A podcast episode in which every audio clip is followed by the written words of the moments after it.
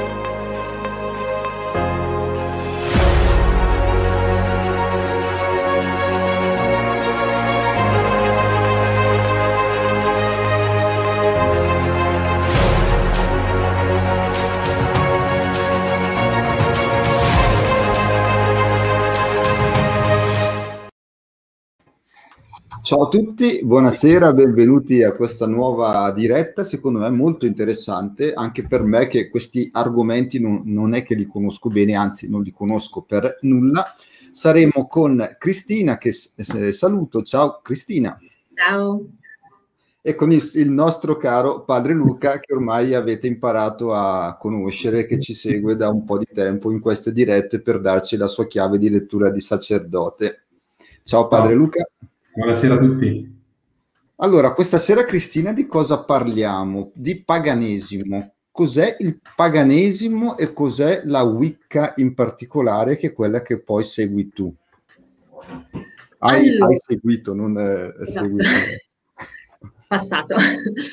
Allora, eh, vabbè, ormai si parla principalmente di neopaganesimo, che è una ripresa di quelle che erano le, le tradizioni pagane di un tempo, quindi eh, al, prendendo spunto da tradizioni precristiane piuttosto che eh, da tutto ciò che riguardava il periodo precristiano, eh, anche adesso si riprendono rituali o comunque le tradizioni, la classica, comunque il classico utilizzo della, della ruota dell'anno, eh, gli equinozi, i solstizi, comunque ci si aggancia a tutto questo mondo per viverlo nel quotidiano e ehm, anche grazie alla, a delle divinità che possono essere eh, magari di Pantheon piuttosto che gre- greco, egizio, cose del genere, o piuttosto che invece anche a tradizioni dualiste, quindi che vedono una figura, una divinità maschile, una divinità, divinità femminile a completamento. Diciamo che è, una, è un mondo molto, molto, molto ampio. Ecco, ma le, div- le divinità sono per tutti, diciamo, le varie chiese pagane, adesso non so come si possono chiamare queste cose, eh, sono le, le, le, stesse oppure ogni, ogni, stato, ogni chiesa si fa i, i suoi dei, com'è che funziona? Allora, ehm, praticamente allora, quelli politeisti partono da un'idea di Pantheon, per cui in questo caso, per esempio, scelgono tutte le divinità del Pantheon egizio oppure di quello romano e si rifanno comunque a quel gruppo di divinità. Eh, poi ci sono anche persone che in realtà non vedono le divinità come qualcosa di extra, quindi qualcosa di sovrannaturale, ma si basano su archetipi, quindi utilizzano ehm, una determinata descrizione della divinità per viverla nel proprio quotidiano. quindi eh, magari per la Dea dell'amore o quello che, che riguarda tutto quello che riguarda la sfera dell'amore, eccetera, si rifanno alle descrizioni della, di quella divinità per riportarle nella loro vita. Mentre per quanto riguarda un discorso invece dualista, in quel caso non ci sono divinità specifiche, quindi con un nome e eh, con una caratteristica ben precisa, ma cambiano nell'arco dell'anno, per cui c'è la dea e il dio che eh, parte da fanciulla, poi diventa giovane, poi diventa anziana in base al periodo dell'anno, per cui in base al, anche alle fasi lunari. Un in base ciclo anche, praticamente che, esatto. si, che si ripete. E in quel caso non, ha, non, esistono divinità specifiche, però ormai dipende molto da tradizione a tradizione. Ognuno si rifà eh, a quello che gli fa più comodo, quindi diciamo che in certe occasioni, a meno che fai parte di una tradizione specifica, di una congrega specifica, solitamente c'è il rischio poi di finire in un calderone che peschi quello mm. che ti fa comodo. Cioè ti fai un po' le, le, le divinità che ti piacciono come piacciono a te, ma anche esatto. nell'ecologismo allora in un certo senso si può tra- trasformare la natura in un dio e fare del eh, paganesimo di questo, no? Esatto, una cosa molto molto molto richiesta, cioè io ricordo quando avevo anche il forum, un forum abbastanza conosciuto ai tempi, dove tantissimi ragazzini si presentavano all'interno del forum con la caratteristica del amo la natura, quindi mi interessa la Wicca, quindi mi interessa il paganesimo, perché viene vista come la natura praticamente è un'emanazione del divino, viene vista in questo modo, per cui uno collega subito natura, paganesimo, ed è una cosa, secondo me, eh, molto fuorviante soprattutto perché non, ha, non è una prerogativa pagana. Ecco, verrebbe da chiedere una cosa a, padre Luca che mi è venuta così, cioè quanto è un'idea sbagliata di natura che c'è nella nostra Chiesa anche poi può dare eh, adito a queste eh, fughe verso le, il paganesimo e verso queste cose, diciamo. Guarda, allora l'interesse per la natura è stato crescente, eh, per l'ecologia, natura nel senso di ecologia, è stato crescente a partire soprattutto eh, dal pontificato di San Paolo VI, che chiamiamo alla Populorum Progressio, quindi l'uso eh, dei beni presenti nel mondo per, perché siano un mezzo veramente per produrre benessere per tutti, perché siano accessibili a tutti poi eh, pensiamo a, anche a Giovanni Paolo II, quindi tutto il tema dell'economia, quindi la, la, la centesimus annus.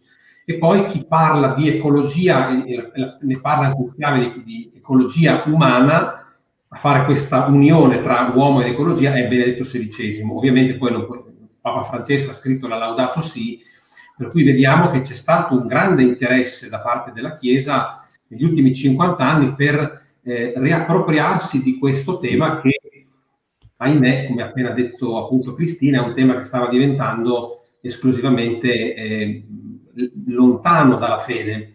In antitesi sembra quasi alla fine. Esattamente, quindi appunto proprio perché sembrava un ritorno al paganesimo.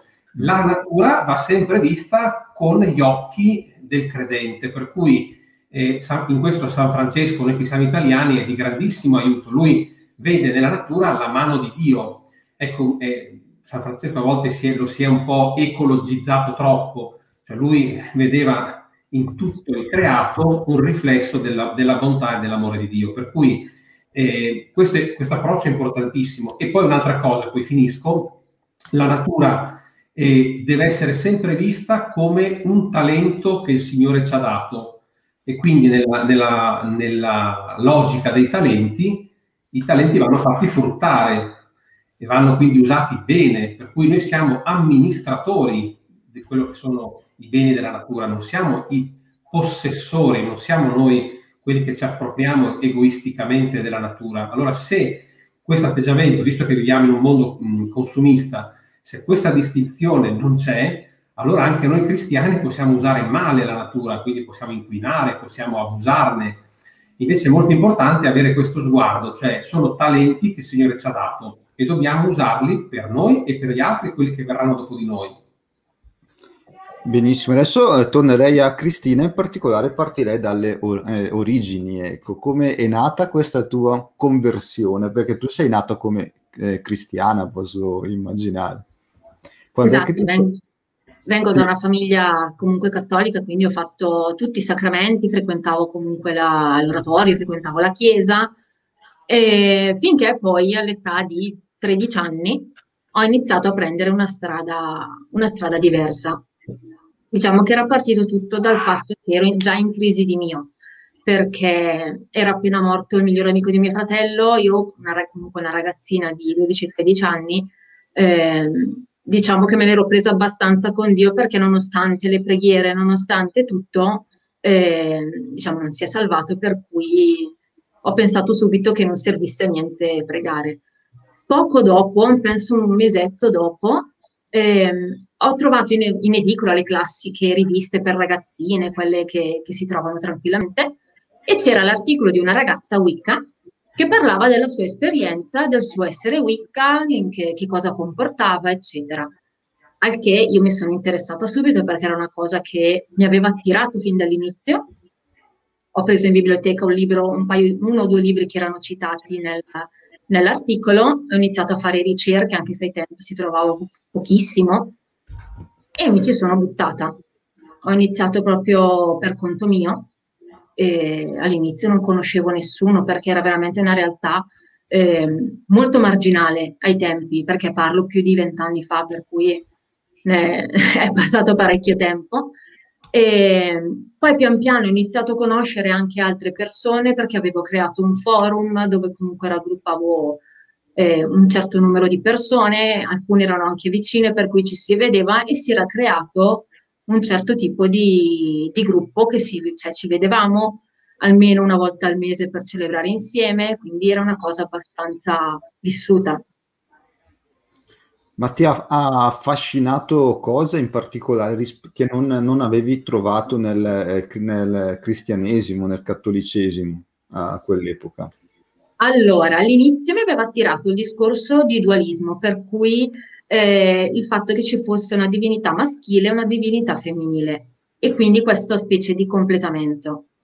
Poi eh, il fatto che fossi io a prendere parte al 100% di quella che era la pratica e tutto quello che eh, poi ne erano le conseguenze, perché comunque era tutto nelle tue mani. Se qualcosa non andava era comunque responsabilità tua, non era perché Dio non ti aveva dato quella cosa o eh, avevi pregato male o cose del genere, cioè ti prendevi le tue responsabilità e finiva lì. Quindi era una cosa abbastanza vissuta molto in prima persona. Ho capito. E poi quando hai cominciato a portare avanti questo forum, a conoscere queste persone, che attività ti sei messa a fare, insomma, ecco, cosa hai creato, cosa hai portato nel...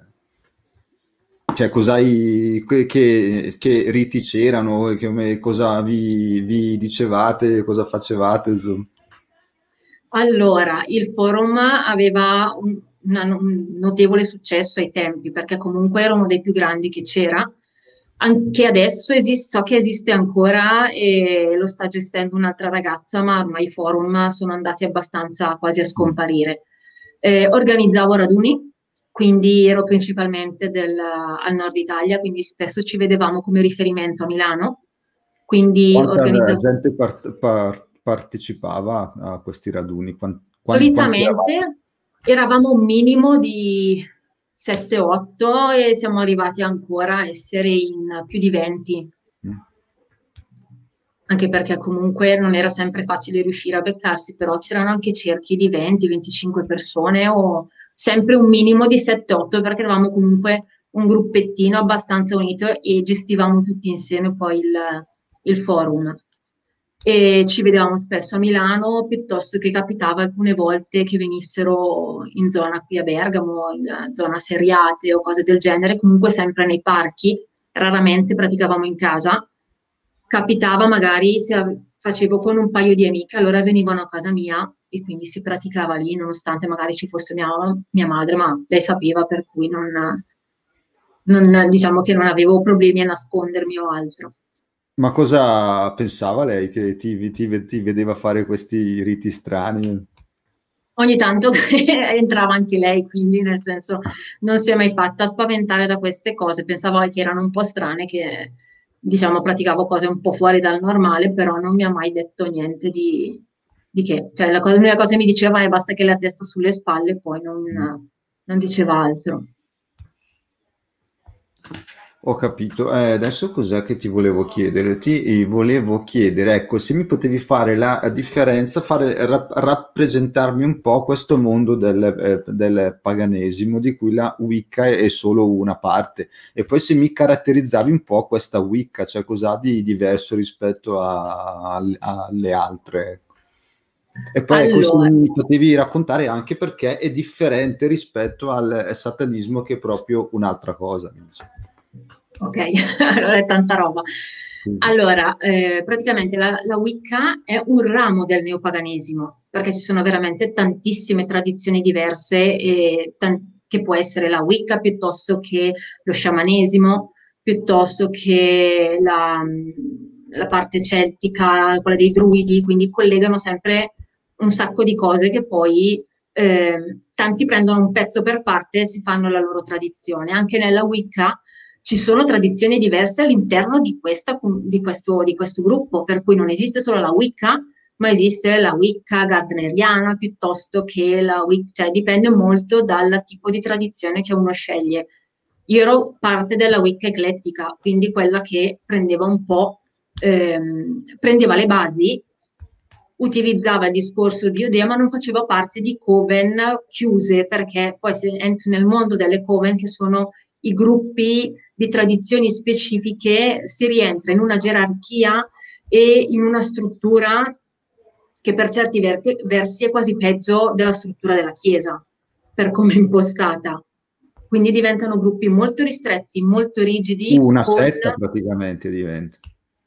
Allora, io non ho mai partecipato a quel genere di, di gruppi però penso che per come sono impostati, perché all'inizio i primi libri parlavano principalmente di Coven, sono cose molto ristrette e molto selettive, per cui era anche difficile entrare a farne parte, oltre al fatto che vabbè, in Italia non ne esistevano, per cui era, era una cosa prettamente inglese o americana quella.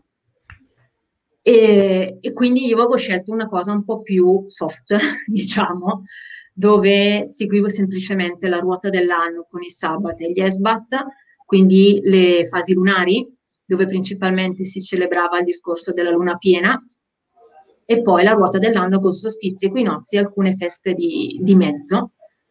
E poi c'era un discorso anche più etico, ovvero c'era questa cosiddetta legge del 3, dove eh, non dovevi fare del male, altrimenti ti tornava indietro triplicato. Quindi la cosa che eh, mi faceva stare tranquilla e sicura era quel discorso, ovvero se tu fai del male a qualcuno, sappi che ti torna indietro tre volte, quindi ne paghi le conseguenze, non è che va fatto a cuor leggero. E questa è una grossa differenza col satanismo, dove invece prevale eh, quello che serve a te e poi se tu fai del male all'altro, sono fatti suoi. Quindi questa è una grossissima differenza che c'è proprio tra il discorso Wicca comunque pagano e il discorso del, del satanismo. Poi nel satanismo io avevo, sceglievo, cioè avevo scelto un discorso più razionale, quindi che eh, non operava per quanto riguarda rituali, messe nere o cose del genere. Conoscevo comunque personaggi un po' sparsi in varie tradizioni, però a livello ritualistico di, del satanismo non ci sono mai entrata. Sapevo come erano le strutture perché avevo due libri che ne parlavano, che erano uno la Bibbia di Satana e uno il Compendium Demoni, ed erano dei mallopponi che si trovano tranquillamente online, scaricabili anche gratuitamente, quindi alla portata di chiunque, anche adesso, e, e ti ritrovavi a avere in mano qualsiasi cosa per fare tutto quello che volevi. Ho capito. E volevo chiedere invece a padre Luca, eh, questi riti qua, diciamo, dei, eh, dei pagani, non dei satanisti, sono in, innocui o possono comunque avere un certo tipo di evocazione verso il male o comunque il, il, il demonio? Eh, sempre con la distinzione che ha fatto Cristina, che è importante, eh, una distinzione che comunque eh, non vuol dire separazione, vuol dire distinzione. Poi ovviamente ci possono essere ovviamente dei collegamenti tra i due mondi di cui stiamo parlando, eh, ovviamente innocui non sono perché eh, ovviamente noi sappiamo che la verità è una, credo in un solo Dio, per cui non possiamo ovviamente parlare di dei, di divinità, e quando entriamo in questo campo evidentemente stiamo già fuori dal nostro dal seminato, per cui anche, inconsape- anche inconsapevolmente possiamo già esporci a, quindi a dei pericoli, cosa che di fatto mh, gli esorcisti, io, il mio padre spirituale è esorcista, ecco, lo constatano questo. Poi evidentemente non è mai automatico, però ci può essere un percorso che ti, ti può portare sempre più a esporti, evidentemente. Però sì, effettivamente non va assolutamente presa alla leggera questo, quindi non è un gioco eh, e non è qualcosa che si può fare così solamente per curiosità. Ci si espone sempre al male. Mm. Vigna ci chiede, in particolare a te Cristina, Ciao Cristina, tanto interessante. Secondo te nei libri di Harry Potter ci sono teo- teorie di Wicca? A te piaceva Harry Potter? Allora, chi mi conosce sa che io sono invasatissima di Harry ah, Anche io, eh, comunque, anche voi. cioè, lo, lo, sto guardando sì. per la terza volta con i miei figli.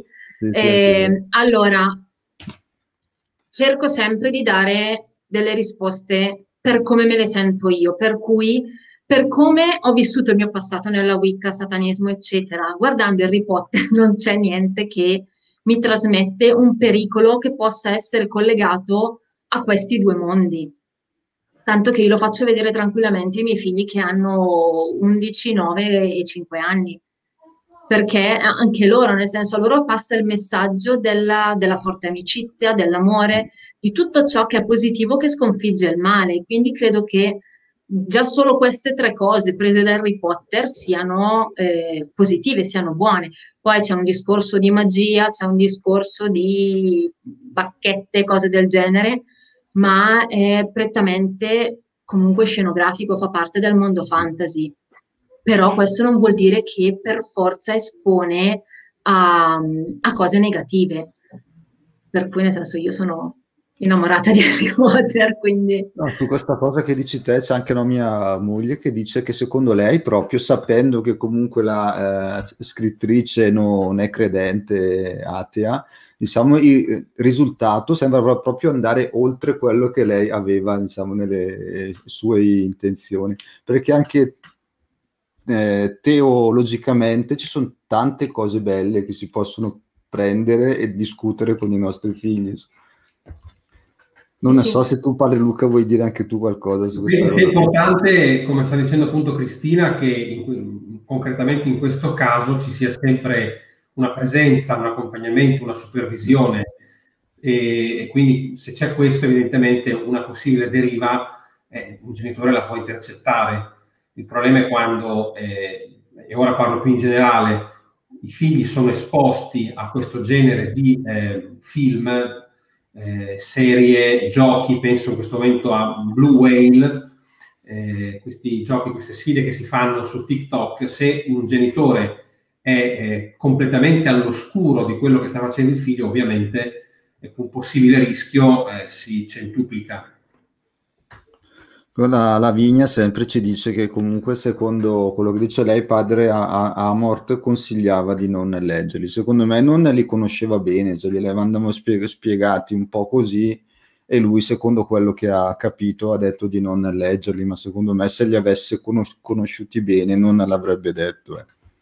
cioè, è logico che se uno si basa mm. sulla superficie eh, mm. viene distinto di dire no assolutamente no ma vedi anche solo Narnia le cronache di Narnia è estremamente cristiano come racconto ed ha comunque magia e tutto quel genere di cose, solo che ha meno di impatto rispetto a, a Harry Potter. Cioè, poi semplicemente è solo un mio parere. Quindi. Sì, sì, anche il mio. Eh, niente, a questo punto ti volevo chiedere se ci potevi raccontare un po' di feste che appunto voi andavate a celebrare, come le cele, ce, celebravate, cioè che come vi travestivate, facevate cosa, i, i pentoloni di, di olio bollente, non lo so.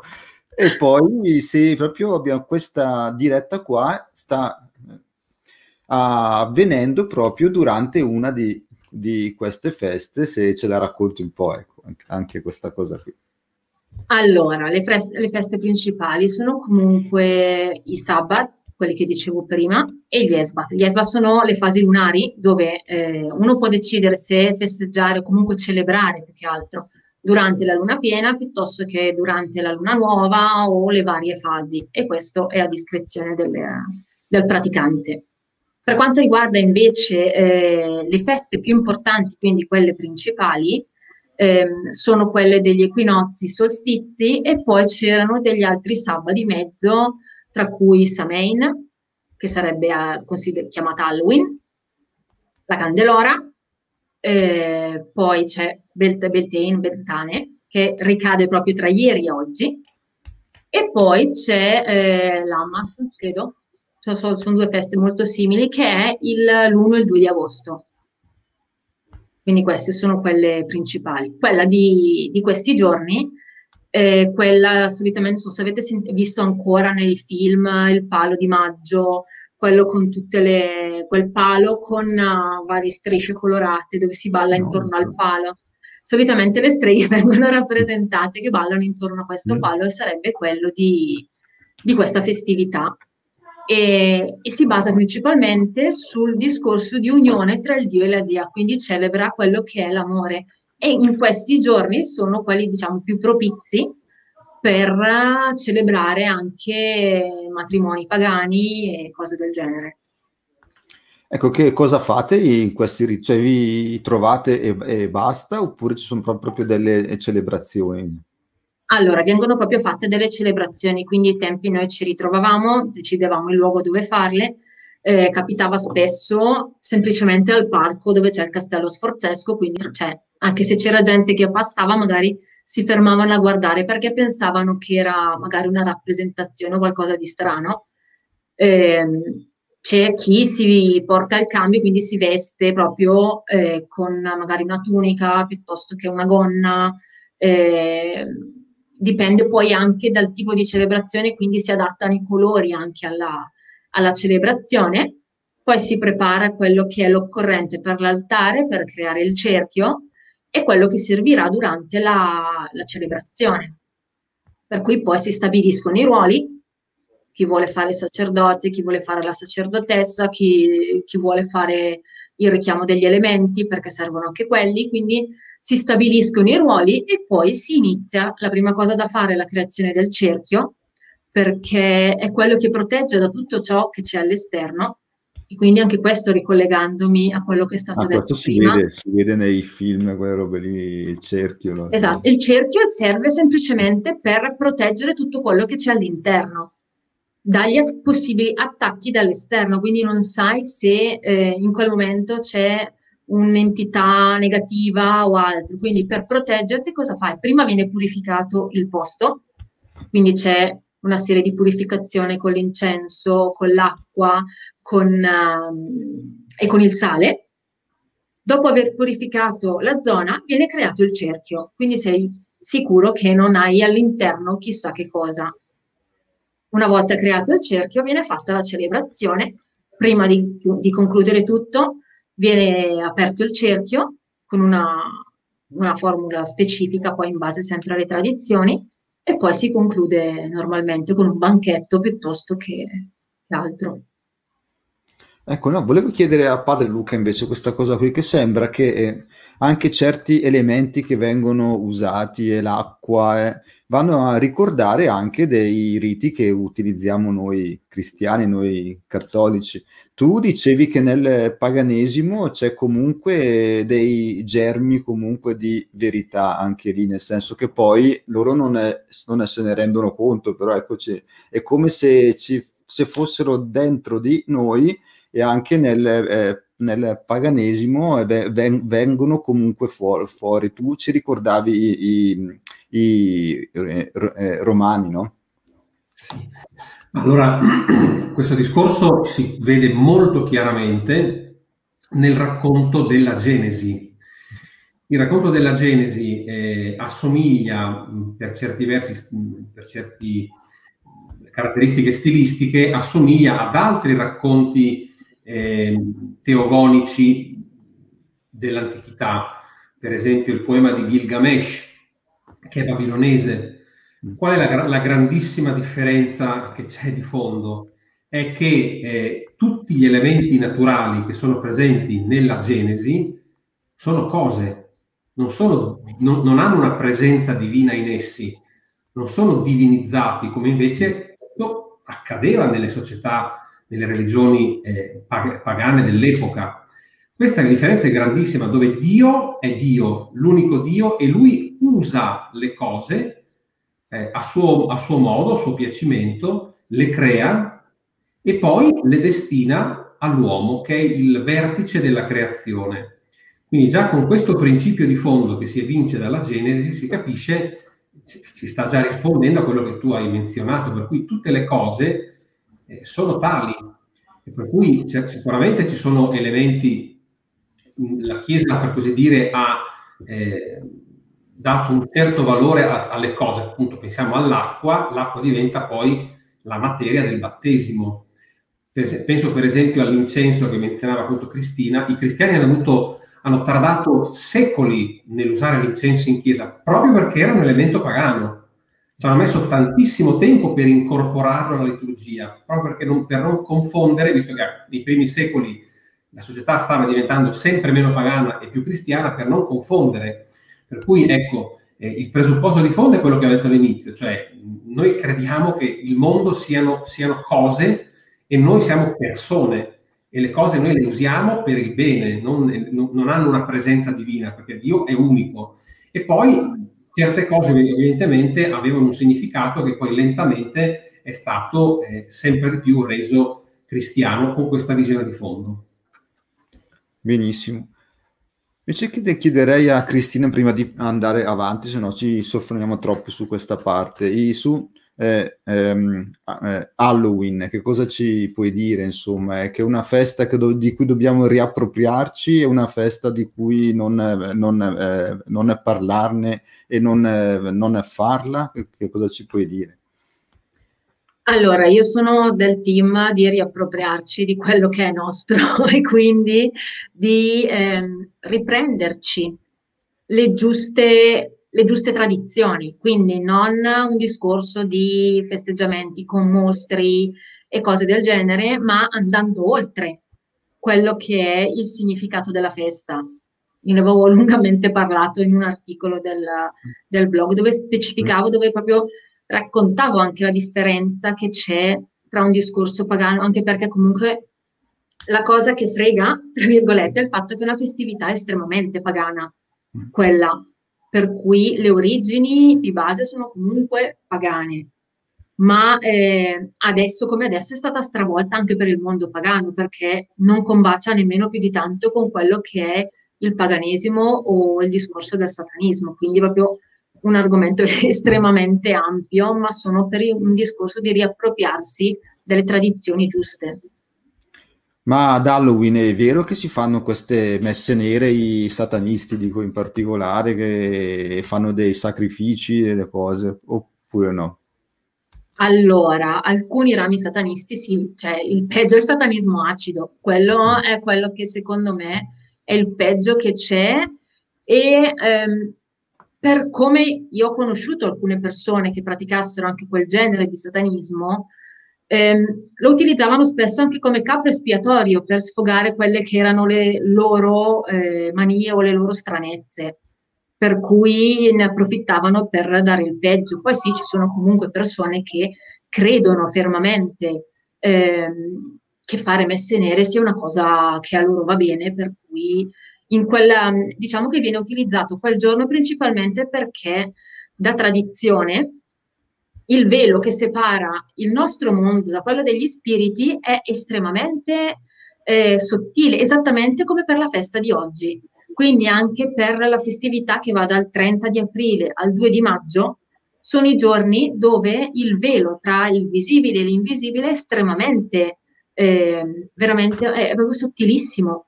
Quindi eh, sono le due occasioni in cui è più semplice richiamare tutto quello che c'è dall'altra parte.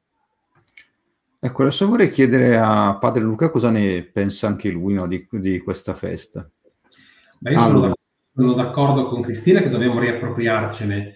Inizialmente è, è, sempre stata la festa, la veglia di tutti i santi, che è una festa importantissima, è una solennità, per cui ce li abbiamo tutti i santi per cui veramente ha un valore spirituale e teologico grandissimo e dovremmo celebrare proprio questo, dovremmo avere anche una creatività pastorale per capire come possiamo eh, sviscerare la bellezza della santità.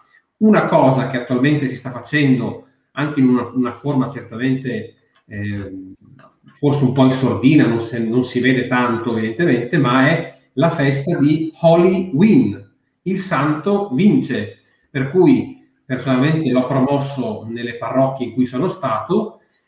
I ragazzini, i bambini, quella sera, con i loro genitori, con i, catechisti, vanno in giro per la parrocchia vestiti dal, dal, col santo magari del loro nome oppure con quello che loro vogliono e distribuiscono i santini. Vanno a bussare nelle porte delle case. Buonasera signora, lei come si chiama?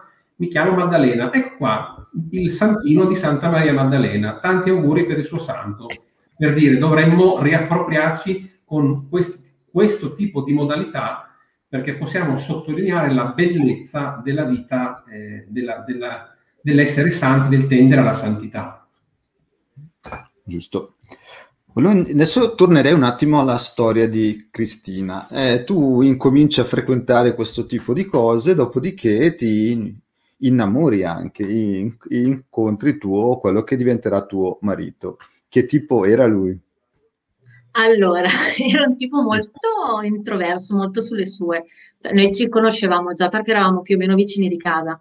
Abbiamo iniziato a uscire insieme che io avevo 16 anni, ormai quest'anno festeggiamo 20 anni che usciamo insieme, che siamo insieme, per cui è, è parecchio. Lui era uno, cioè non, non, era credente, comunque nonostante la famiglia di base lo, lo fosse molto, era, diciamo, da quello che mi aveva detto, era filo satanista, ovvero gli interessava quella che era la filosofia satanista. Io ai tempi ero già Wicca, perché comunque come, iniziato... come ti, ti, vestivi te tutta nera, diciamo? Sì. Ero ultra dark, sì. ah, ecco. giacca di pelle fino ecco ai piedi. così attraente. Diciamo. giacca di pelle fino ai piedi, eh, super mega truccata, piena di borchie, croce mm. rovesciata pentacolo, quindi nel senso... Cioè, che paura.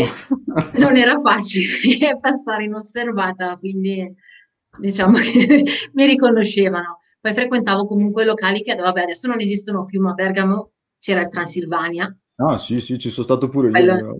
Bellissimo, non c'è più. Era un fantastico locale con i tavoli a forma di bara sì, e sì. altre cose. Era... Ai tempi andava un sacco, bisognava fare la fila per entrare. È vero, è vero.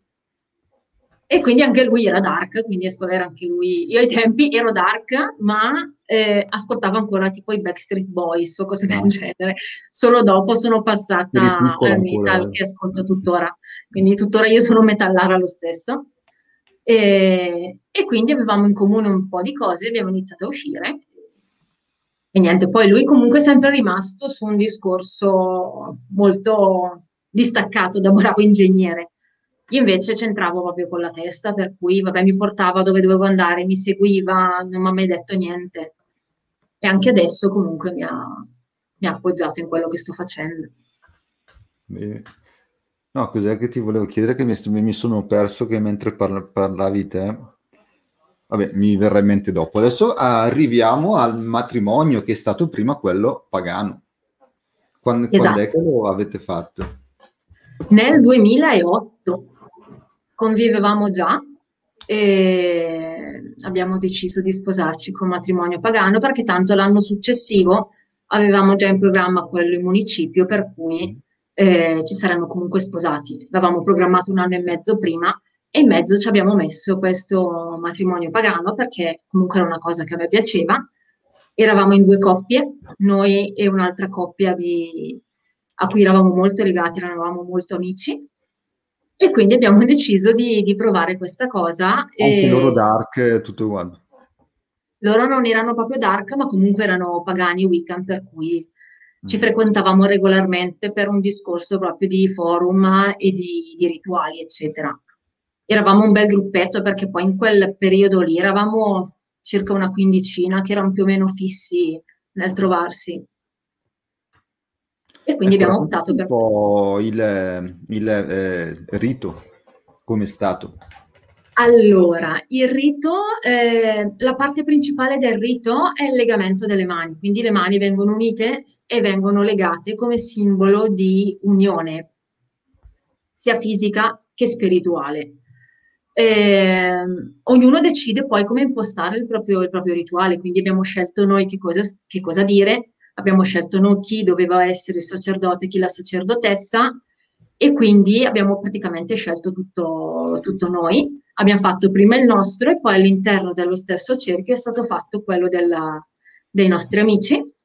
Abbiamo fatto alla fine anche un salto, il cosiddetto salto della scopa, che so che viene fatto anche in altre tradizioni, non solo quella, quella pagana. Eh, la differenza sostanziale, eh, allora, ai tempi non era riconosciuto legalmente. So che adesso si può chiedere la presenza anche eh, del sindaco, di chi comunque Immagini può sposare, quindi allora, c'è un sito di matrimoni, c'è un sito normalissimo, non è né pagano né niente, che sponsorizza il matrimonio pagano per fare un matrimonio alternativo. Quindi è proprio visto come una cosa alternativa. Strana, sì, che però è interessante, ecco, diciamo, per, per certi versi. Originale, sì. ecco, diciamo così. Sì.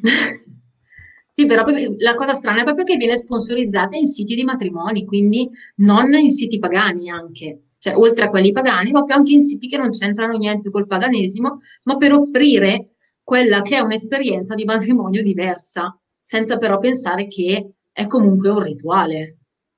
Ecco, volevo chiedere una cosa perché mi, mi hai mandato questa provocazione a padre Luca, no? Quanti ci sono ancora che si sposano in chiesa perché è bella, diciamo, la, eh, la eh, location, il, il rito, queste cose qua che possono essere messe a confronto magari con un matrimonio pagano, dire io prefer- preferisco questo in mezzo alla foresta oppure questo qua in una chiesa del 1400. Eh.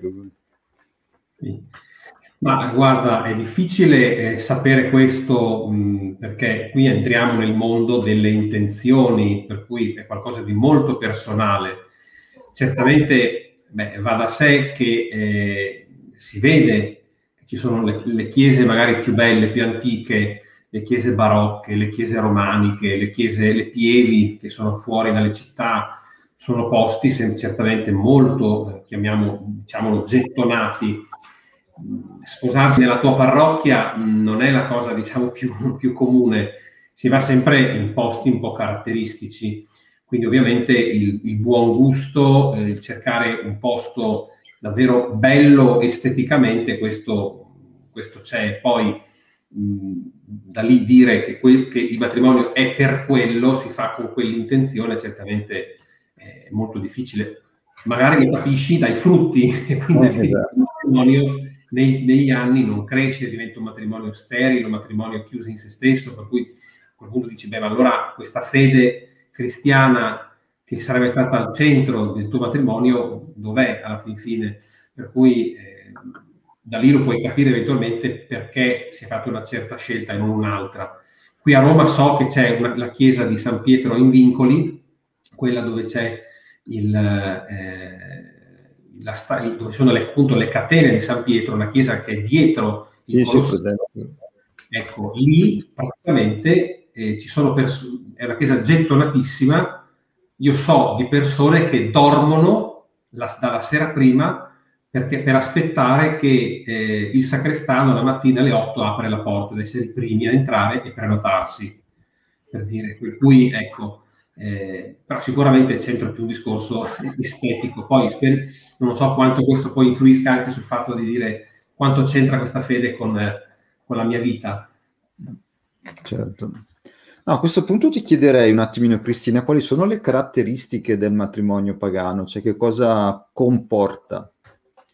Allora, eh, diciamo che eh, difficilmente viene associato il discorso matrimonio proprio come parola vera e propria, ma si chiama eh, unfasting, quindi il legamento delle mani, proprio perché, eh, e questa è una cosa che avevo letto parecchio tempo fa quando avevo cercato alcune specifiche, eh, un discorso di matrimonio limita al discorso uomo-donna. Invece il discorso pagano è molto più ampio, quindi non si limita alle unioni eterosessuali, ma è anche per le unioni omosessuali e in alcuni casi anche a ehm, oltre la monogamia, per cui è un discorso estremamente ampio.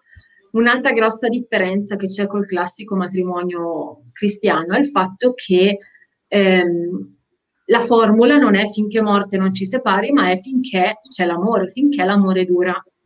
E questa è un'altra grossa differenza. Sul eh, sentimento quindi si basa. Sì. Esatto, quindi nel momento in cui l'amore finisce, le due persone vengono, cioè vanno ognuno per la propria strada. Il legamento resta perché c'è un discorso di reincarnazione e quindi può essere, secondo la credenza, che le, le due anime si possano reincontrare in una vita successiva e quindi grazie a questo rituale o cose del genere si possono comunque rilegare in altri modi in, una, in un'altra vita. Oppure c'è anche un discorso, ma è molto più moderno, di eh, divorzio, quindi c'è un rito di divorzio per proprio slegare quelle che sono le due, le due persone. Ma nel paganesimo c'è un concetto quindi di anima più che di corpo, se ho capito bene. Sì, c'è un discorso di karma, c'è un discorso di reincarnazione, quindi si basa molto, molto sulla, sull'anima.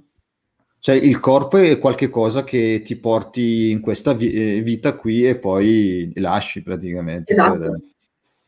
Quindi, sì. in, in questo caso è molto diverso invece dal discorso nostro cristiano. Sì.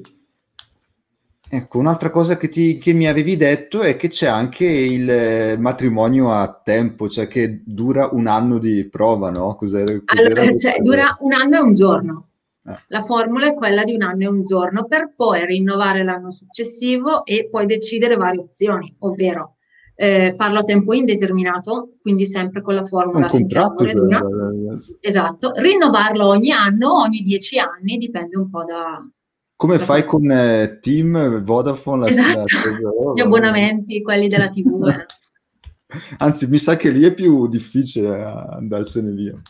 No, poi la cosa che mi ha fatto pensare è che mi dici che per fare questo rito qua serve un sacerdote e una sacerdotessa, un uomo esatto. e una esatto. donna che fanno il rito. Ma poi si possono sposare due maschi due femmine, tre maschi e una femmina, cioè, cioè una cosa esatto. da, una, da, una, certa parte sono rigidi, da quell'altra no, diciamo. Sì, però anche lì c'è, c'è, molta controversia, dipende molto dalla tradizione, perché per esempio la Wicca è molto eh, libertina, quindi va un po' bene tutto. E adesso con il discorso di transessuali, eccetera, mm. dicono che nella Wicca un transessuale può fare la sacerdotessa. Invece ci sono tradizioni molto più rigide dove la donna fa la sacerdotessa, l'uomo fa il sacerdote e devono esserci tutte e due. Poi, oppure ci sono anche riti, comunque sempre del discorso matrimonio pagano, dove ci sono quattro persone, quindi ognuna rappresenta un elemento, dipende molto da, però di base sono un sacerdote, una sacerdotessa. Ecco, no, non so se questa cosa sei inf- inf- informata, te, ma non mi è venuta questa domanda, se non lo sai niente. Ma nelle com- com- comunità LGBT, questo paganesimo sta andando forte? Allora, Diciamo che eh, è nel paganesimo che va forte il discorso LGBT, ah, LGBT. Che...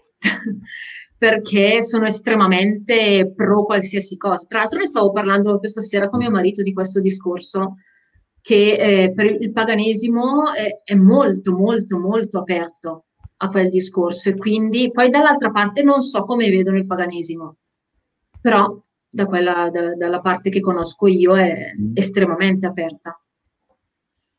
Ti volevo, chiedere invece a, a Padre Luca, cioè mi sembra che ci sia una incoerenza di fondo, nel senso che stanno molto attenti alla natura, al creato, a tutte queste cose qua, e poi invece quando si tratta della natura, del vertice della creazione che siamo noi, fanno tutti i pastrocchi che sono possibili e immaginabili.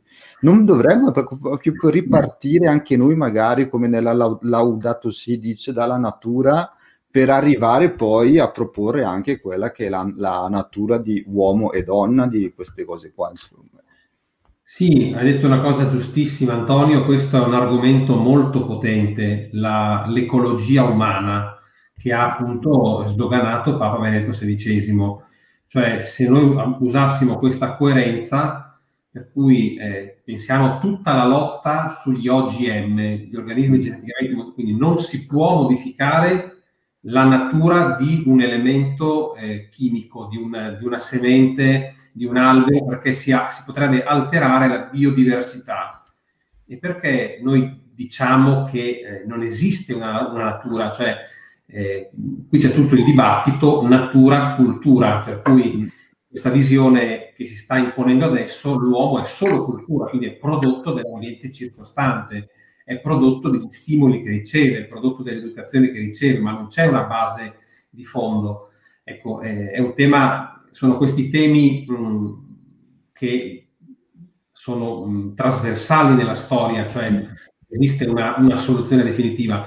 Certamente quello che noi come, cre- come, credenti sosteniamo, ma lo diciamo soprattutto per, partendo da un discorso di ragione, che esiste una natura di base che, che è eh, data e ovviamente questa però riceve anche un influsso evidentemente da quello che è l'ambiente circostante, anzitutto l'educazione che ricevi tu dai tuoi genitori, per cui questo è molto importante eh, sempre a sostenerlo. Però effettivamente questo, questo argomento è la, la, una, una, via per poter mh, approfondire questo dibattito e sicuramente sarebbe molto fecondo eh, poter eh, veramente scavare sempre di più e capire che cosa, dove arriviamo, no?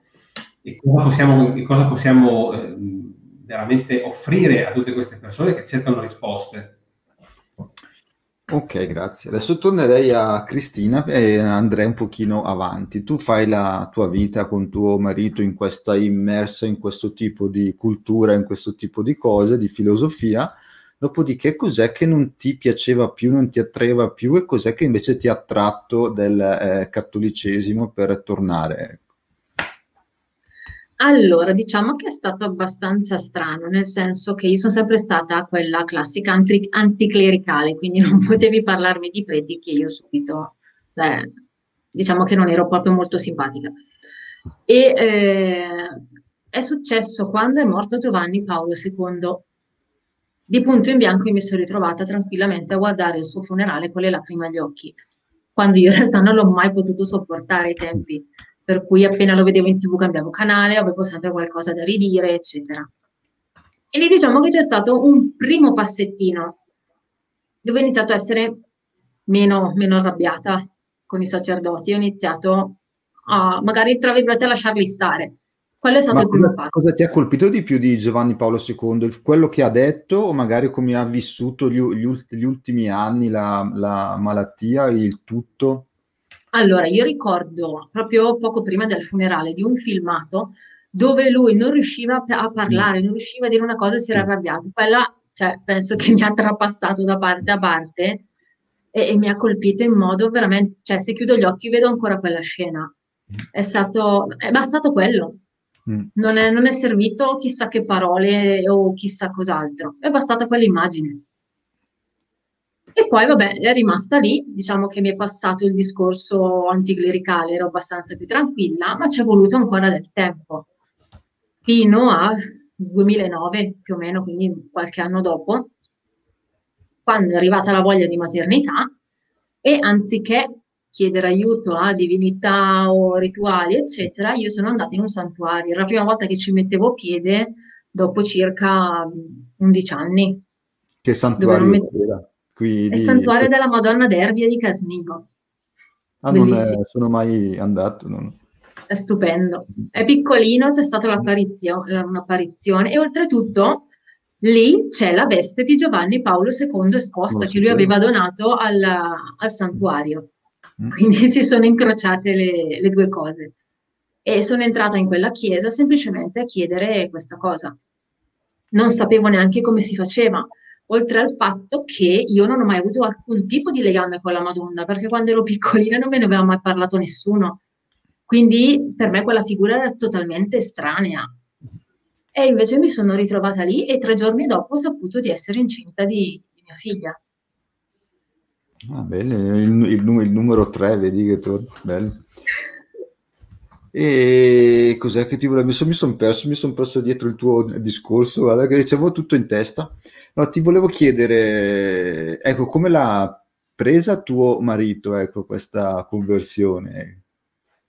Allora, diciamo che da un certo punto di vista era quasi contento, perché per lui era un po' un peso portarmi in giro, oltre al fatto che lui a quelle cose non credeva, al discorso del paganesimo, eccetera, per cui diciamo che mi faceva un po' da autista, ma non partecipava ed era abbastanza estraneo. Eh, mi ha lasciato fare, non faceva neanche molte domande, mm. però mi, mi, seguiva, comunque eravamo sempre insieme, per cui pian piano mi accompagnava. Io poi andavo a messa, lui ai tempi ancora non veniva, e, e pian pianino poi ha iniziato a, ri- a, venire anche lui, adesso è qualche anno che, che viene anche lui a messa tutte le domeniche. Eh, padre Luca, che cosa pensi tu dell'importanza di una donna a fianco ad un uomo per portarlo a, a Gesù? Insomma, capita molto spesso. Eh, non per niente San Paolo ne parla nelle sue lettere di, che la sposa cristiana ha questo grande eh, dono, proprio perché la donna ha un talento relazionale che l'uomo forse non ha, un talento di base ovviamente, innato nel suo carattere che è così portata sempre a uh, unire no? la donna, questa capacità unitiva che noi maschi non, non, abbiamo appunto per natura, dobbiamo svilupparlo e quindi veramente ecco, questo creare legami, capacità di creare legami, relazioni è, è tipicamente è femminile, per cui davvero ecco, la, la, la donna può veramente eh, esprimere questo suo dono anche in questo senso di unire appunto la, la, parola religione è religare, tornare a unire una volta e, e tante volte l'uomo con Dio, per cui ecco, e poi ovviamente eh, quando questa è un'esperienza, è qualcosa che tu hai vissuto, eh, questa, allora il dono diventa ancora più, più efficace. E anche Gesù ci chiede di arrivare a, a lui a, attraverso Maria, no? Eh beh, sì, certo, Grignon de Montfort, il San Luigi eh. Maria Grignon de Montfort, ecco che lo, lo aveva detto appunto nel suo libro eh, Il Trattato della vera devozione, Maria è la via più rapida per arrivare a Gesù, per cui davvero eh, la, la, festa era l'altro giorno, eh, per cui davvero è importante ricordarci questo, che la Madonna veramente è questa grande eh, anche se non è un, una, un, termine che sia ancora stato canonizzato nella Chiesa, ma è la mediatrice, cioè colei che cioè Gesù Cristo è il mediatore e Maria, in un certo senso, per analogia, è la mediatrice tra noi e Gesù. Poi Gesù è ovviamente il vero mediatore. Niente, quindi te Cristina, tuo marito ti ha visto passare da dark a ultra cat- cat- cattolica, diciamo, nel giro di... Eh, vedi, si è comunque stato, si è adeguato, ecco, diciamo. Sì, sì, sì. no, bello, dai. Ecco, dopodiché arrivate al matrimonio vero, cioè quello in chiesa, con il sacramento cosa ti ha spinto, diciamo, quel, sicuramente questo percorso che, hai, che hai, hai, fatto? Quando è che hai sentito il desiderio di sposarti in chiesa? Allora, ehm, diciamo che io, io, frequentavo comunque, andavo a messa tutte le domeniche, cercavo comunque di fare il possibile per andarci. Avevamo già comunque una bambina, perché la, la prima figlia c'era già, e abbiamo deciso di sposarci che ero in attesa del secondo figlio. Per cui diciamo che è stato un processo abbastanza lento, però io sentivo soprattutto anche il bisogno, cioè mi mancava il discorso anche dell'Eucarestia. Ero comunque lì già al dovere, per cui col fatto che non ero sposata in chiesa, io ovviamente la, la comunione non la ricevevo, facevo quella spirituale, ma sentivo che mancava qualcosa per cui il passo successivo è stato quello di dire io ho bisogno di quello e ho bisogno che facciamo qualche passo in più. ovviamente rispettando anche i suoi di tempi, perché non è che posso decidere tutto mm, io. Certo. Benché il desiderio fosse comunque principalmente mio, dovevo rispettare anche i suoi di tempi. Per cui con calma ne abbiamo parlato e eh, abbiamo saputo che c'era il corso per fidanzati e eh, di lì a pochissimo, per cui abbiamo fatto in tempo a fare quello e poi a sposarci due mesi dopo. Il sacerdote gli avete raccontato un po' tutta la vostra allora, storia, diciamo che il corso, il corso fidanzati da noi non è che è sta grossa, cioè eravamo in tantissime coppie lui parlava, noi ascoltavamo e finiva lì il corso per fidanzati. Vedete che vi siete sposati un po' di, di, anni fa, perché in tantissime coppie ormai non sono più. No, eh, no, vabbè, nel 2012 ci siamo sposati ah, in chiesa. Per cui sì. Eh, no, dico, ma il, il, prete che vi ha sposato vi conosceva oppure vi ha conosciuto lì sul... Ci ha conosciuto dopo, ma anche gran poco, perché comunque è stato lì eh, fino a pochi mesi dopo che ci siamo sposati, poi ha cambiato parrocchia. Noi, eh, non era tra l'altro il sacerdote eh, che conoscevamo principalmente perché noi venivamo da un altro paese e ci eravamo trasferiti da poco. Per cui non... poi ti volevo chiedere, hai sentito una differenza nel matrimonio sac- sacramento ris- rispetto a, a, prima? Cioè questa pre- presenza di Gesù nella coppia, nella relazione? è visibile oppure no? Ecco. Credo sia la, la, differenza enorme, credo quasi abissale con l'altro matrimonio. Comunque anche perché avendo provato quello pagano, quello in comune e quello in chiesa, diciamo che ho visto, il, ho, ho percepito il passaggio e eh, col matrimonio comunque in chiesa, cioè non sei solo. Non sei solo tu e lui, ma c'è quella presenza che sostiene il tu e lui ed è una differenza secondo me abissale che si può percepire solo se, secondo me, solo se passi da, una, da un estremo all'altro, mm. in modo, almeno io l'ho percepita in modo molto forte, non semplicemente il dire ok mi sono sposata in chiesa quindi c'è Gesù insieme a noi, cioè proprio è stata un, un'esperienza molto forte. Niente, volevo chiedere invece a, pa- a, padre Luca due cose. Una è qu- quanto può essere importante eh, il desiderio di, di fare l'eu- l'eu- l'eu- l'Eucarestia quando non puoi farla per arrivare, diciamo, a deciderti per il matrimonio, naturalmente se puoi, come in questo caso, e, e qual è la differenza tra un matrimonio civile o pagano e uno sacramento, ecco, in, in in poche parole. Beh, comincio dalla seconda, beh già mi rifaccio a quello che ha detto Cristina, cioè evidentemente eh, nel matrimonio eh, cristiano, ecco, cioè Gesù veramente è lo sposo e la coppia è la sposa, per cui per capire bene come si relaziona Gesù, che non diventi una specie di terzo incomodo, in realtà Gesù è lo sposo della, della coppia che è formata da marito e moglie e perché il matrimonio rende la coppia una sola carne, per cui Gesù vede praticamente un soggetto in quel momento, vede un'unità. E, e quindi eh, questa è la grande differenza, per cui davvero eh, si crea un legame, una, una relazione eh, sponsale tra la coppia e Gesù, che appunto come ci insegna San Paolo è lo stesso rapporto che Gesù ha verso tutta la Chiesa, che siamo tutti noi per cui ver- veramente si crea un, una, un, rapporto che è permanente. E allora, e qui appunto mi rifaccio alla prima domanda, questo rapporto permanente, questo rapporto, questa presenza permanente tra Gesù sposo e la, la coppia sposa, ecco, è simile in, in, eh, per quanto riguarda la permanenza all'Eucaristia.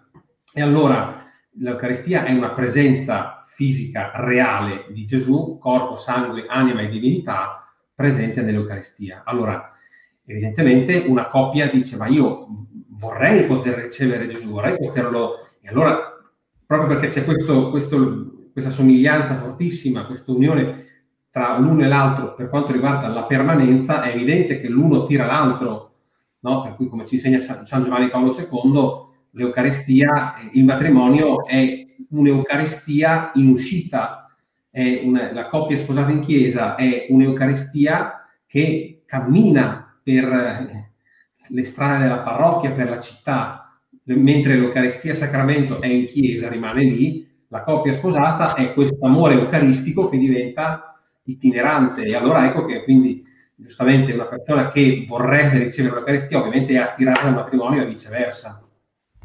Certo.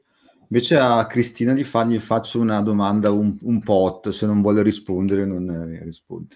Ti sei accorta anche di una differenza, diciamo, nell'intimità fisica con tuo marito, nel senso c'è una pienezza più forte, c'è una, consapevole, c'è una consapevolezza di comunione più grande, insomma, ecco, quando, con il sacramento. Sì, sì, sì, si nota comunque la differenza proprio perché c'è qualcos'altro, oltre a quello che è l'unione fisica che in altre tradizioni o in altre cose viene vista in modo molto diverso. È importante questa cosa che secondo me appunto si, si dice sempre no, che, la, che, la, Chiesa è contro il, il sesso, queste cose qua, tut, eh, tutt'altro la Chiesa desidera che tu possa farlo in, in pienezza, nella pienezza della comunione, che è quella che dà il piacere più grande poi alla fine, oltre a quello fisico. Eh, niente, Eleonora ci chiede, buonasera a tutti, sono Eleonora, allargando il discorso vorrei sapere che ne pensate della scuola Steiner per i bambini. Chi vuole rispondere? Allora, io non conosco moltissimo della, della, dell'educazione steineriana, avevo letto qualcosa, ma so che è particolarmente ambigua perché ci sono alcune cose che richiamano molto il paganesimo e altre invece che vengono anche addirittura comunque considerate non molto etiche. Poi non lo so, nel senso non conosco benissimo, ma so che esiste questa educazione steineriana. Io vado ai, ai principi di fondo e sono d'accordo con quello che dice Cristina. E ovviamente Steiner è stato uno dei principali promotori della teosofia e quindi evidentemente questo è un, una corrente culturale che comunque ha dei riferimenti al paganesimo eh, e comunque a tutto il mondo esoterico, magico, per cui evidentemente eh, cioè, insegnare questo ai bambini vuol dire comunque portarli eh, su tutt'altro modo di pensare. Se sono bambini cristiani, evidentemente lì ci sarà un, uno scontro eh, totale con due visioni che non possono essere conciliate tra di loro. Poi c'è una testimonianza di Giovanna che dice che anche lei si è convertita all'inizio grazie a San Giovanni Paolo II, che mi sa che ne ha convertiti molti, ecco, diciamo, con la, tes- la, testimonianza che ha dato. Anche io devo dire che ho, com- ho cominciato lì con eh, lui perché veramente è, è il, il, nostro Papa, insomma, ecco, per tanti motivi. A questo punto, niente, no, ti chiederei, Cristina, se volevi raccontare, prima di salutarci, che è già un'ora e dieci qua che stiamo parlando, eh, raccontarci innanzitutto cosa ti è capitato quando hai smesso, diciamo, questa Wicca e sei, hai deciso di battezzare no, eh, la tua bimba e dopodiché se vuoi dire qualcosa a chi ci sta ascoltando su questa cosa qui di stare attenti per, per che motivo insomma eh. ok allora sì diciamo che quando abbiamo deciso poi di battezzare la bambina circa aveva otto mesi ormai per cui non abbiamo aspettato un po' perché non eravamo comunque ancora molto sicuri e, e diciamo che alcuni del mondo pagano l'hanno saputo e non è che l'hanno presa proprio benissimo. Eh, un po' di mesi prima rispetto a quello che è successo, io avevo fatto un'intervista per uh, Italia 1, per il programma live, come esponente pagana. Quindi diciamo che la voce si era sparsa, ehm, diciamo, il fatto che comunque fossi una portavoce che tot mesi dopo dec- cioè, ha deciso di battezzare la figlia è stata presa piuttosto male tanto che era poi iniziato un discorso di cyberbullismo nonostante ormai sono più di sì, sono circa dieci anni che è successo. Per cui praticamente mi sono dovuta isolare da quello che era il mondo del, del web perché avevano creato una, un sito, un blog dove riportavano alcune cose che dicevo comunque che avevo scritto e quindi iniziavano poi eh, a denigrare piuttosto che a inventarsi anche cose che io non avevo detto. E quindi è stata abbastanza, abbastanza pesante come cosa, ma vedo che tutt'oggi le cose non sono cambiate in generale perché ho avuto modo di parlare con una ragazza pagana non molto tempo fa, una che conoscevo e con cui ero rimasta in contatto, e per il solo fatto di aver citato Gesù nella sua pagina pagana, e questa è una cosa di due mesi fa, cioè è stata praticamente scannata dalla stragrande maggioranza di, di quelli che la seguivano tanto che ho dovuto fare anche ulteriori post successivamente dove spiegava che comunque ci deve essere una certa libertà di pensiero, però vedo che la situazione a distanza di anni non è cambiata, quindi appena c'è di mezzo Gesù parte la bomba.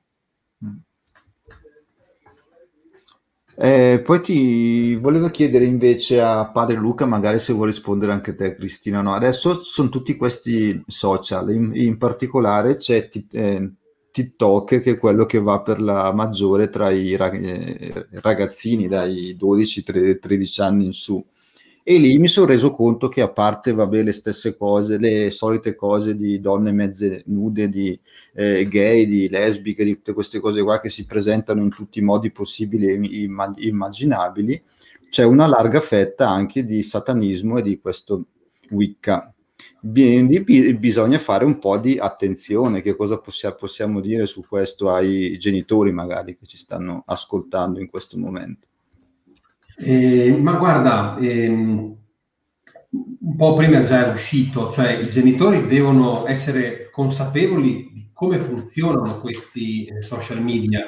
Quando io ero viceparroco a Padova, abbiamo organizzato una serata in oratorio per i genitori dove veniva un, un papà che era un po', si era un po' addentrato eh, in questo mondo e voleva un attimo spiegare come funzionavano.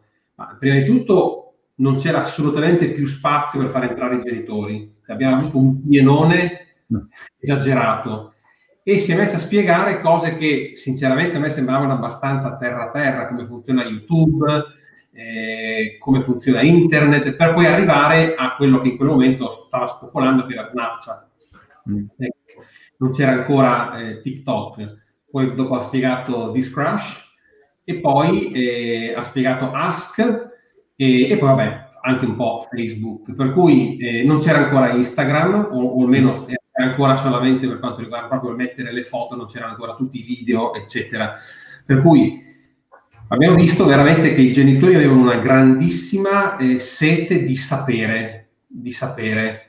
Ecco, e poi e, e lì bisogna ovviamente devono sapere dove sono i propri figli, ovviamente poi ci deve essere un, quel rapporto tale tra, tra, genitore e figlio che non è per niente facile nella fase adolescenziale, ma adesso bisogna arrivare anche un po' prima perché tu metti in mano un cellulare a un figlio di 8 anni, ecco, già il fatto dell'adolescenza, questa cosa è già un po' passata, per cui bisogna arrivare prima, ai 7-8 anni, 9 anni, e ci deve essere un rapporto tale che permette veramente quella, quella fiducia di eh, saper scoprire cosa sta facendo, di saper vedere cosa sta facendo, che non, che non ci sia questa barriera per cui davvero eh, è impenetrabile. Per cui ecco, non, è, non è per niente facile, per niente facile eh, con, questa, con queste tecnologie di avere un certo accesso, di avere una certa supervisione di quello che fanno i figli. Ovviamente parlo da prete, Cristina puoi dire molto, molto meglio di me eh, sì, bisogna stare molto attenti. Cioè, io tengo d'occhio molto mia figlia più grande, ha praticamente 11 anni tra pochi giorni, ma lei, per esempio, il cellulare non, lo, non ce l'ha, non, non, può toccare neanche il mio, utilizza YouTube sulla TV, dove io posso vedere che cosa vede, ma eh, noto che a differenza ci sono molte sue amiche che invece non sono per niente controllate, quindi hanno accesso a qualsiasi cosa. Però da genitore deve cioè il genitore deve essere il primo che si informa su determinate cose in modo da sapere che cosa fare nel momento in cui ci si trova in una determinata situazione. Questo è quello che dico sempre anche quando mi chiedono del paganesimo, come fare a tenerli lontani. Cioè, prima di tutto devono sapere effettivamente di base i genitori che cosa è, Non mm. puoi, se arriva un figlio, dirti eh, mi interessa questa cosa del paganesimo, tu dici no, non puoi e basta. Ci vuole una spiegazione. E quindi bisogna anche capire che cosa c'è dietro, non vanno nascoste determinate cose, ma vanno spiegate. Perché nel momento in cui le vieti e basta, sta pur sicuro che quello ci si butta a capofitto. Io sono stata la prima a far così, per cui nel senso non ha senso dirgli non, meglio di no e basta va comunque eh, approfondito tutto. Sì, vale, vale per, per, tutto questo, per il sesso, per eh, tutte queste cose qua, in cui lo, lo, loro si cominciano ad approcciare, a vedere le prime cose, cioè, bisogna stare attenti. Io cerco di fare l'amico lì con i miei figli, nel senso quando ci sono i video, perché ormai il più grande ha 18 anni, quindi vabbè, non è che posso, non posso da, dargli il telefono però ecco, quando capitano queste cose, questi video, ne, ne parliamo insieme, magari ne eh, ridiamo anche se c'è da ridere, ne, però poi lì c'è lo, lo, l'opportunità comunque di, di spiegarglielo, insomma, ecco.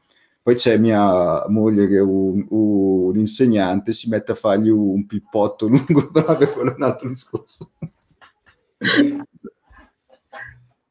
Questo un pochino.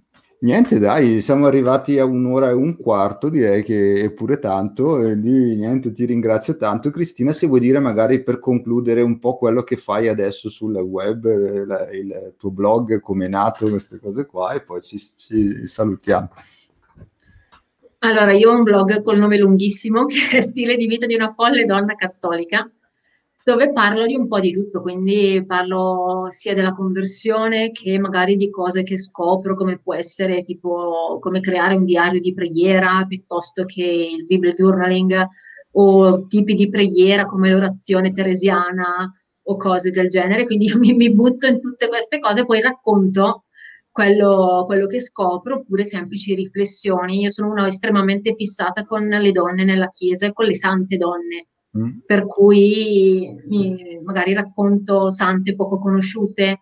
Questa è una cosa che faccio tantissimo su Instagram dove faccio, diciamo, sono molto più attiva rispetto al resto del, dei social, per cui racconto di sante poco conosciute, eh, intervisto donne magari di Instagram che con uh, magari le loro piccole cose fanno, danno testimonianza, mi piace un po' di tutto. Ma nel tuo blog lo gestisci solo te o siete un, un gruppo? No, il blog, il blog e la pagina, il profilo di Instagram faccio tutto io e basta. È il gruppo che ho su Facebook che ho delle amiche con, che mi danno una mano, però invece il blog è tutta roba mia. Ma fai anche parte di mogli e mamme per vocazione te o no? Sei dentro anche lì? Ent- credo di essere stata una dei primi membri ad entrare Beh. lì. Eh? Dove eh, ai tempi ero ancora abbastanza in crisi, eccetera, quindi non mi andava mai bene niente di quello che veniva pubblicato, eh, però sì, cioè, ho resistito, sono dentro ancora.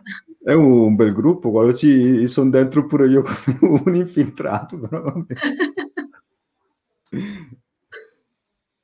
Ah, aspetta, è arrivato qua che ti chiede di ripetere il nome del tuo blog, magari lo scrivo io un attimo. Sì, perché è lunghissimo. cioè io ho scelto il nome lungo mai pensando che potesse interessare a qualcuno. Quindi... Allora, eh, stile di vita di una folle donna cattolica.com